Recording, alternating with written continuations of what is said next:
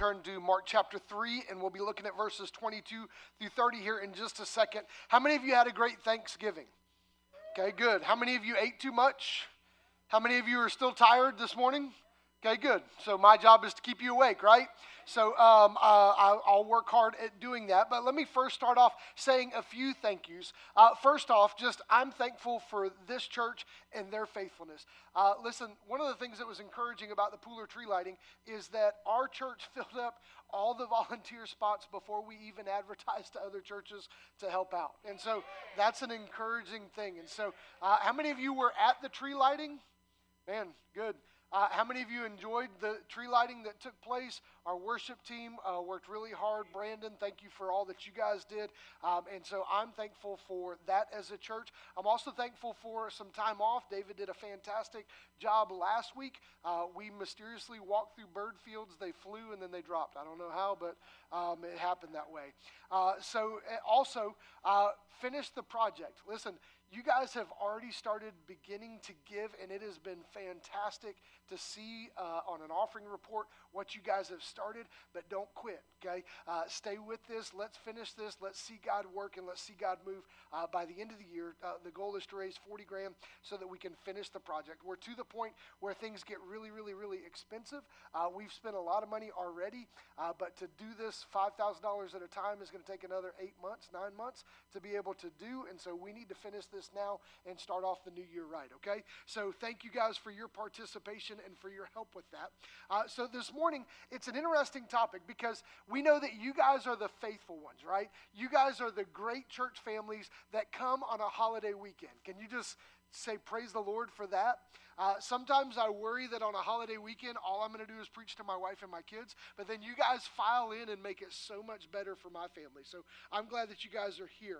Uh, this morning, we're going to talk about a topic of blasphemy. Listen, this isn't something that we say on a regular basis. We kind of use it in terms of college football, like that's blasphemous or whatever, uh, it, to say that you like that team or whatever it is. But this morning, we give kind of a working definition of this so that we understand understand what we're going to talk about in Scripture.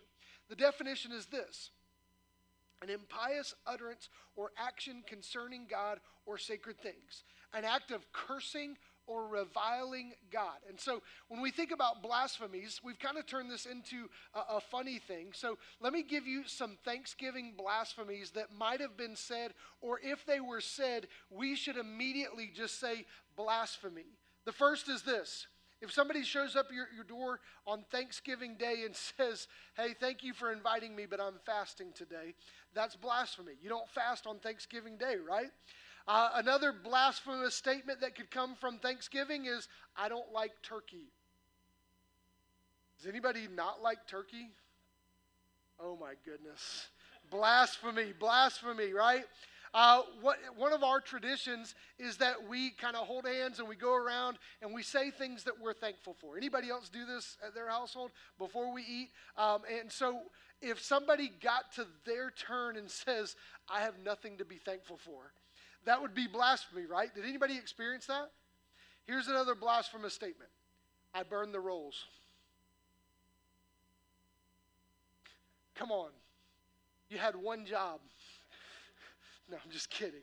Uh, another blasphemous statement could be this I don't watch the Macy's Day Parade. Does anybody not watch the Macy's Day Parade? You didn't see all the, the balloon injuries that took place this year? gosh. This one, I don't even know if these people exist, but if they do, they're blasphemous. I don't like football.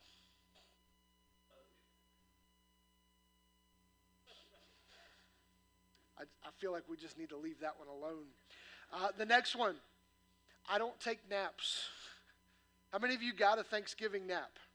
How many of you wanted a. Th- how many of you are still taking your Thanksgiving nap this morning? That may clarify some things. Uh, another one Black Friday is canceled. Sweet.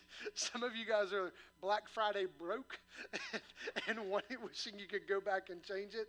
Uh, and this one is blasphemy to me. We don't eat pie.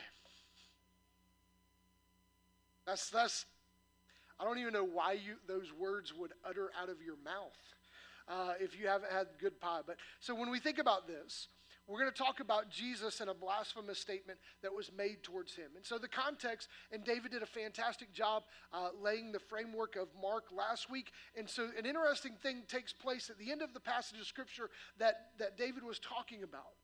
Jesus' family, the crowd is following Jesus and going to his house, and Jesus is trying to get some rest. And James, the half brother of Jesus, walks out to the crowd and says, Don't listen to him, he's crazy. And that's how that part ends, and we start here. And so we have kind of this interesting chain of events that's taking place within Jesus' life. We have this continual plot of people that want to kill him, want to get rid of him, and are evaluating whether or not he truly is the Messiah. So we come to this accusation, and this is where kind of the, the, the, the thing escalates. You can do a lot of things to somebody, but when you get to a certain point, there's certain things that you should not say to a person. So they've tried all of these things, all of these occasions, just to try to get rid of Jesus or to get Jesus to do things the way that they think that he should. So, in my opinion, what they're getting ready to say to them is one of the worst accusations that you could make. Listen, if you accused me of what they're getting ready to accuse Jesus of, I'd be horribly in my feelings. And so when we think about what this does and what this encounter looks like, I want you to look at the encounter that they have with Jesus. This accusation of the scribes in verse, 20, uh, verse 22 of chapter 3. He says, And the scribes who came down from Jerusalem were saying, He is possessed by Beelzebul and by the prince of demons he casts out the demons. Do you realize in this statement, the religious leaders are going, listen, I know that you think Jesus is great, but he has the power of Satan. Listen, this is not a good thing to call the Son of God Satan. Listen, if I were to look at you and say, man, you're a powerful person, but the only work that you have is from Satan, you'd be mad and ready to fight. So their new approach was listen, we don't want to just annihilate him, we want to separate ourselves from the religious leaders as much as possible. So now we are proclaiming that Jesus is part of Satan and part of his group, and he does this in his power, not in God's power. Realize this is a serious charge. The, the scribes have seen the power of Jesus. They can't refute the power that he has and have witnessed his authority. But instead of attributing his work to God, they attribute it to Satan. Not only do they refuse to believe, but they are calling him Satan in the midst of this. They won't just walk away, they want to make sure that he goes away. And you imagine? Listen, for me, this is something that would be very serious. As a man of God that loves the Lord and strives to do everything to please and honor Him, if you tell me, hey, you're working for the devil, we're going to fight. Listen, this is something that's serious. You can call me a lot of names. Don't call me the devil.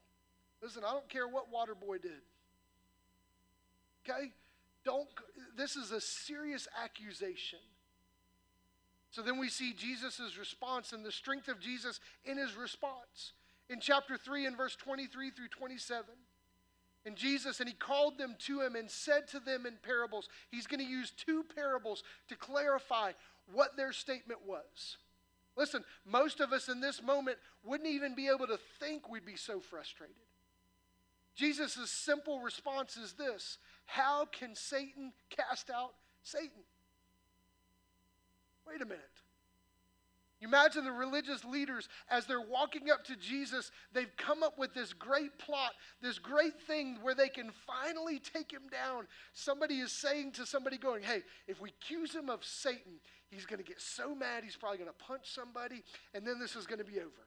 But even if he doesn't, everybody now is going to have that question in their mind maybe Jesus is of Satan.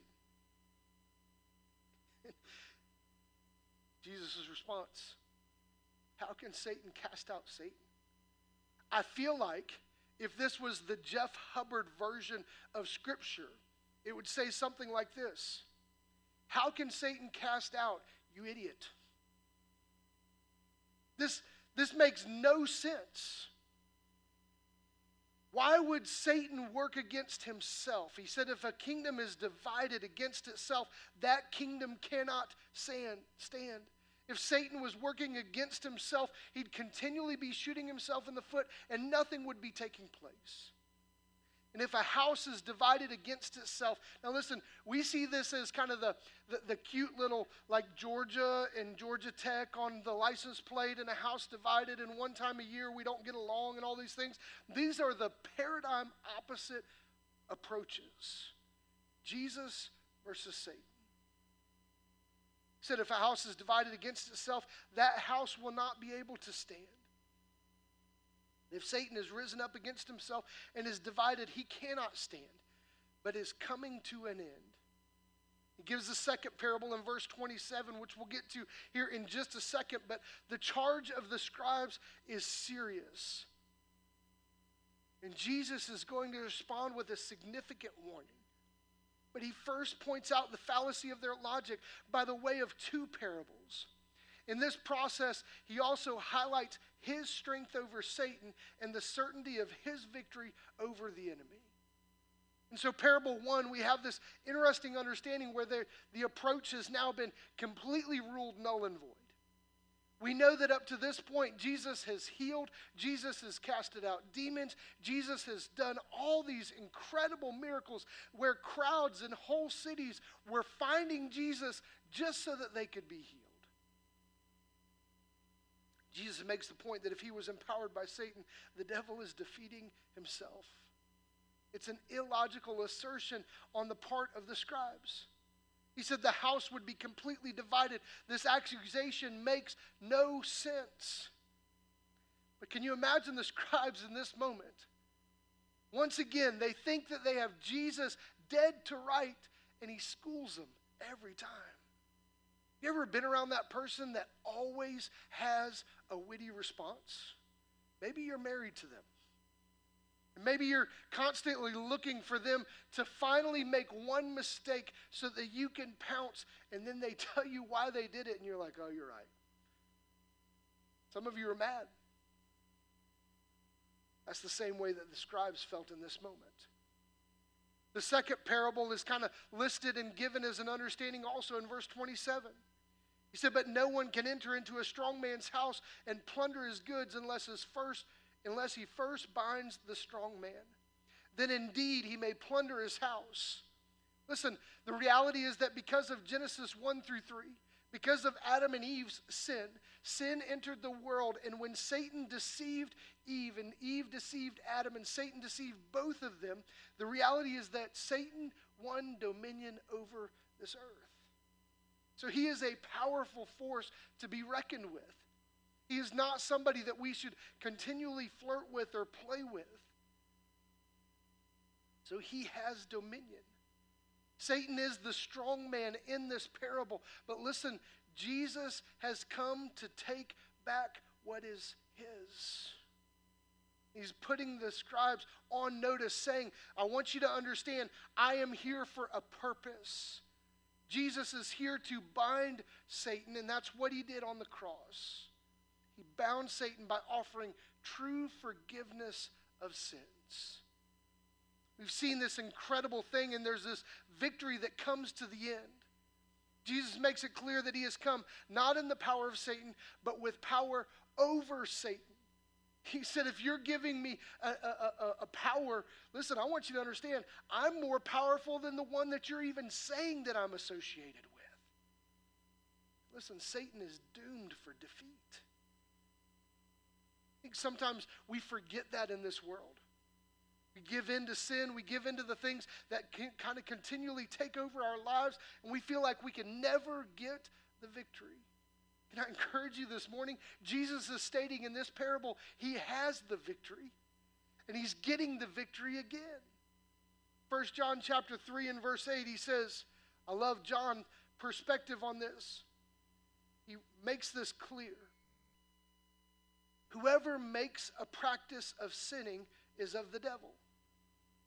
It's interesting that the claim that they're giving to Jesus, the one who has never committed a sin, is being a part of the devil. He said, For the devil has been sinning from the beginning. The reason the Son of God appeared, the reason that Jesus came, John the beloved, the one that was close to Jesus, understood why he came. He said, The reason the Son of God appeared was to destroy the works of the devil. Jesus made sure of this. So we come to this warning. Listen, before we come to this warning, I want you to understand that Jesus is laying out this framework of what it would look like for somebody to come into your house and to take it over. So the first thing that you would have to do would be to bind the person. You couldn't plunder through their stuff while they were still loose. Jesus is saying, I will have complete victory over him. Come to this warning from Jesus in verse 28 through 30 where he says, Truly I say to you, all sins will be forgiven. Man, can somebody praise the Lord for that? Man, this is an encouraging thing.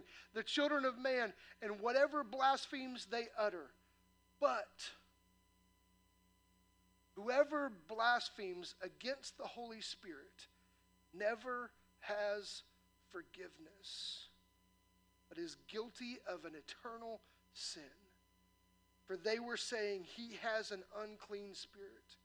Listen, I, I want to be very clear at this moment of what this specific sin would look like. After witnessing the power of Christ firsthand, they were ascribing the power of the Holy Spirit to Satan. The scribes were basically cursing God. They were cursing who he was. They were putting distance and completely rejecting who he was an understanding of the persistent sin, Jesus makes it clear this sin will not be forgiven. If you blaspheme the Holy Spirit, if you reject the Holy Spirit, if you choose not to know who Christ is and submit to Him, this is the rejection that He's talking about. A clarity to this. 1 John chapter 1 verse 9, which has kind of become a life verse for all of us that know that we sin on a regular basis. says, if we confess our sins, he is faithful and just to forgive us our sins and to cleanse us from all unrighteousness. This means that we can be forgiven, but the problem lies in this. It seems that the nature of this sin is such that it leads into a settled and determined state of unbelief and unwillingness to repent. So the sin will never be forgiven because the person who has committed this sin will never come to a place of repentance. Look, the reality that in our world, there are people that will repent, will turn toward to Christ, but there are also a group of people that will not. An assurance for you this morning. Anyone concerned about committing this sin probably has not. Listen, you are a faithful group that has come here on this holiday weekend and Sunday. Like you are the mature believers, right? One of you, great. Come on.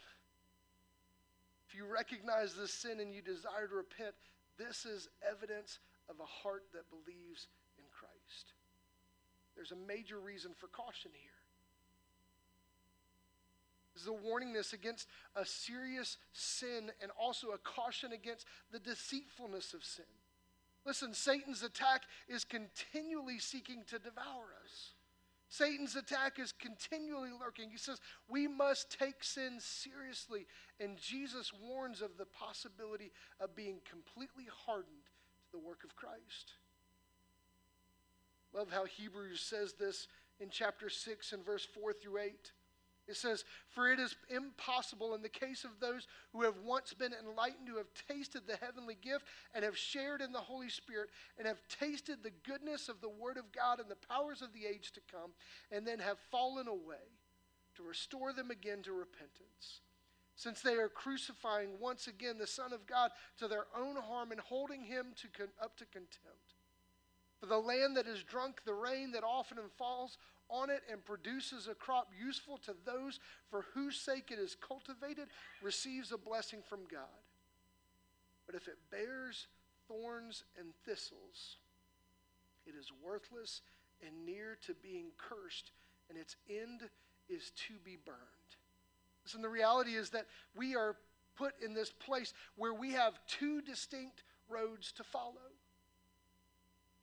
We can either turn towards Christ or we can reject him completely. I love that forgiveness is through Jesus. In verse 28, he says, Truly I say to you, all sins will be forgiven the children of man and whatever blasphemies they utter. The warning should not be overlooked, but neither should the mercy and the forgiveness of God that he is offering to you and I. Romans chapter 8, verse 1 says, There is therefore now no condemnation for those who are in Christ Jesus. So this puts us in this position where we have to choose one road or the other. One road is submitting to Christ and living for Him and truly believing in who He, was, who he is. The other road is the opposite, which is the scribes are laying out to you. The religious leadership are laying out to you, saying these words He is not who He says He is. He can't be God. He can't be this, and it is complete rejection of who He is. I tell you this morning, the tough part about God is knowing that He is a good and gracious and loving God that offers this forgiveness for everyone. The tough part is that part we don't talk about very often is for those that reject this, their end is eternity in hell. Now, listen, a very serious topic for us on a Thanksgiving weekend. Are you living for Christ? Are you living for Him? Are you living forgiven? Because the reality is that when we come to this position and Jesus lays this out, he says, I will have victory over Satan. When I think about that parable, I think about it from my perspective. And listen, if you were to come into my house to try to attack my wife and my children, you would have to go through me. Can I get an amen, guys? Like, and so I understand this and I think, man, now listen, I'm a little bit of a strategy guy. And so I'm not going to reveal my whole strategy and let you break into me and know what's going to happen. But it has something to do with baseball bats and guns. Fair enough? Right? Lots of guns. Are we getting this? Like, I'm too old to fight. I shoot now, right? Amen. Well, amen that. it's a very, very confused church this morning. But when you think about this, man, if you were to come into my house and try to take my wife and my kids, you would have to bind me and you would have to bind me tight. Jesus is saying, I will overtake Satan and I will release your family to the freedom of knowing Christ. Listen, understand this is what Jesus He's wanting to pay the price of forgiveness for you. This comes with a responsibility of truly living for Him. So let me lay out what it means to truly live forgiven, what this understanding looks like. First thing is this that we can learn from these parables and learn from this passage of Scripture. Quit trying to make Jesus do what you want and start doing what he wants. Listen, the fatal flaw of the scribes is the same flaw that we have still today. God, if you'll do this, I'll follow you for the rest of my life. God, if you'll just allow this to happen to me and this to happen to them, and we negotiate and say, God, if you'll do things my way, I'll follow you. It's the same thing that the scribes were looking at. Scribes are going, Jesus, you're supposed to fast right now. Jesus, you're not supposed to heal on the Sabbath day. Jesus, why are you continually doing things that mess up our religious practices? Understand that this is the greatest form of manipulation that the scribes could use. We are in danger of blaspheming the Lord when we do this. You try to get God to do everything that you want rather than submitting to who He is, beginning to live for Him. Blasphemy is very, very close to being present. Second thing in living forgiven is this be careful around those who blaspheme the name of God. Listen, this is dangerous territory. One of the things that's interesting in our world today is that we just allow this to continually take place in front of us. The reality is that we have been convinced that as Christians, we should be quiet and not bold. Listen, I don't know if you've read much of the Old Testament, but boldness was a key attribute. We as Christians need to be bold. We're okay with people being lost and dying and continually blaspheming without lovingly approaching them. Look,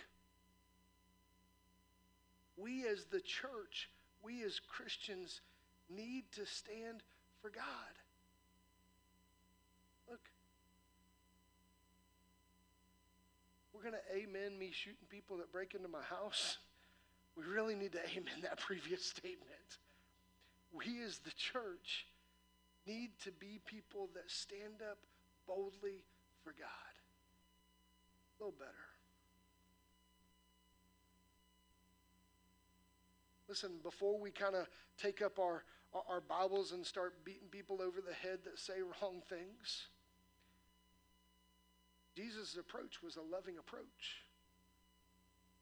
Understand that Jesus, in this moment, didn't draw his sword on the scribes and say, You will never call me Satan. He said, How can Satan fight against Satan? Listen, our response has to be appropriate. The way that we respond to this, the way that we show the love of Christ, can't turn somebody away from it. Listen, the scribes had to walk away and thinking, going, maybe this is the Christ. And the same opportunity that was given to them to submit to Him is given to you and me. But their choice was to not. Third thing, I think this is a forgotten thing for us. We need to know that Jesus is stronger than any evil force in your life. For some reason, we live as Christians continually giving in to sin, not thinking that we can overcome it because of Christ. And Christ is telling them in this parable, I am more powerful. It's interesting because we typically use the verse James 4 7 for this. But to give a little bit of context, James, the half brother of Jesus, is the one that in the previous part of this passage of Scripture was walking out saying, Don't listen to him, he's crazy. He did not place his faith and trust in Christ until Jesus died on the cross and the resurrection took place. Listen to what his words are Submit yourselves, therefore, to God. Resist, resist the devil, and he will flee from you. Can I encourage you this morning? Jesus is strong enough to free you from any sin that you're involved with this morning. I don't know why that we think that he doesn't have the power. He's overcome death. He's given us life. For some, the hardest part of that passage of Scripture is to submit yourselves. So let me close with this thought. Don't blaspheme the Lord. It's a costly mistake. As you think about this, I've tried to give a clear path, a clear picture of what it means to live for Christ and what it means to reject Christ. Reality is that I would be uh, ignorant to think that some in this room aren't rejecting Christ completely. this morning.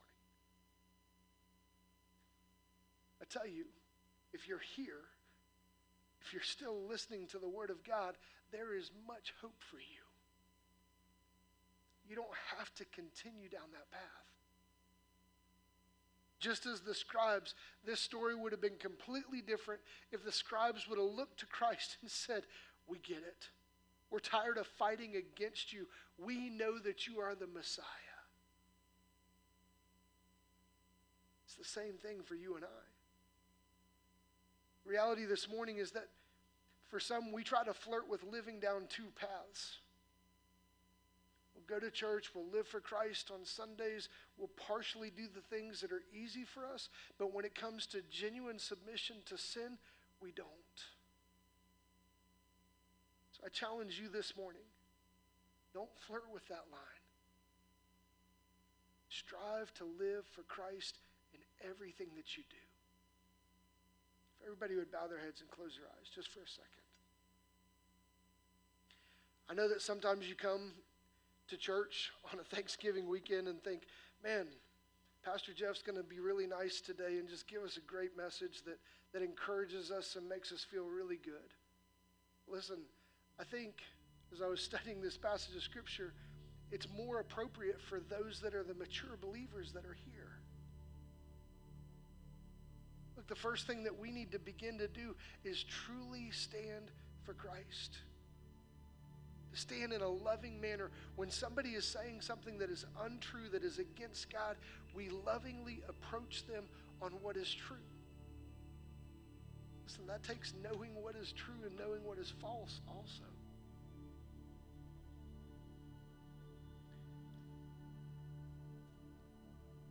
So I ask you this morning which road are you headed down? Are you in the lump? The scribes, continually trying to find something wrong with this Jesus. Maybe you've tried for a long time and you still haven't found anything wrong with this man. I tell you this morning, would you submit to him?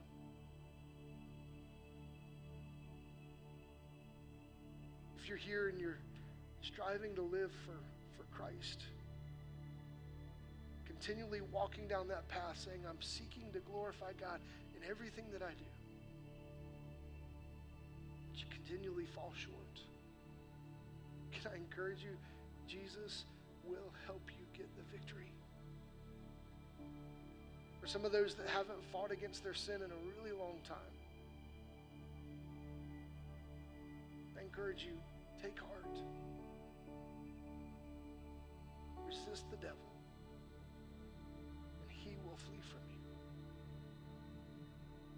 Trust the Lord in who He is.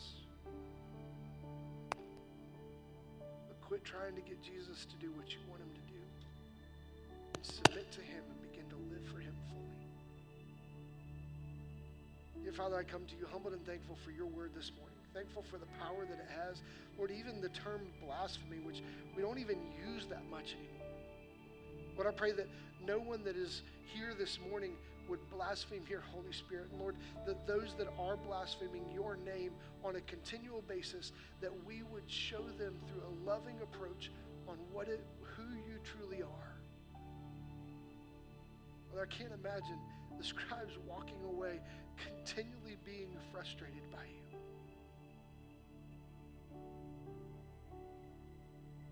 And knowing that many in this world do the exact same thing on a regular basis. May we truly submit to you this morning. In Christ's precious and holy name we pray. Amen. Everybody would stand. We're going to sing a verse of invitation. And listen, I, I got to hear this song in the first service, and it's a beautiful song. But I ask you this morning, is this song to say? To evaluate your heart and evaluate your life. Are you truly submitting? Truly living for Christ. Listen, one of the first steps of boldness is even thinking about being able to come to an altar like this. And but we need to be bold as Christians, boldly living for Christ in everything that we do. So maybe it's a step of boldness for you. you've been quiet and silent for so long.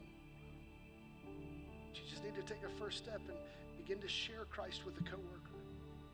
Begin to show the love of Christ to somebody that needs to see the love of Christ. Whatever it is this morning, I'd ask you to spend some time in prayer as they sing the words to this song.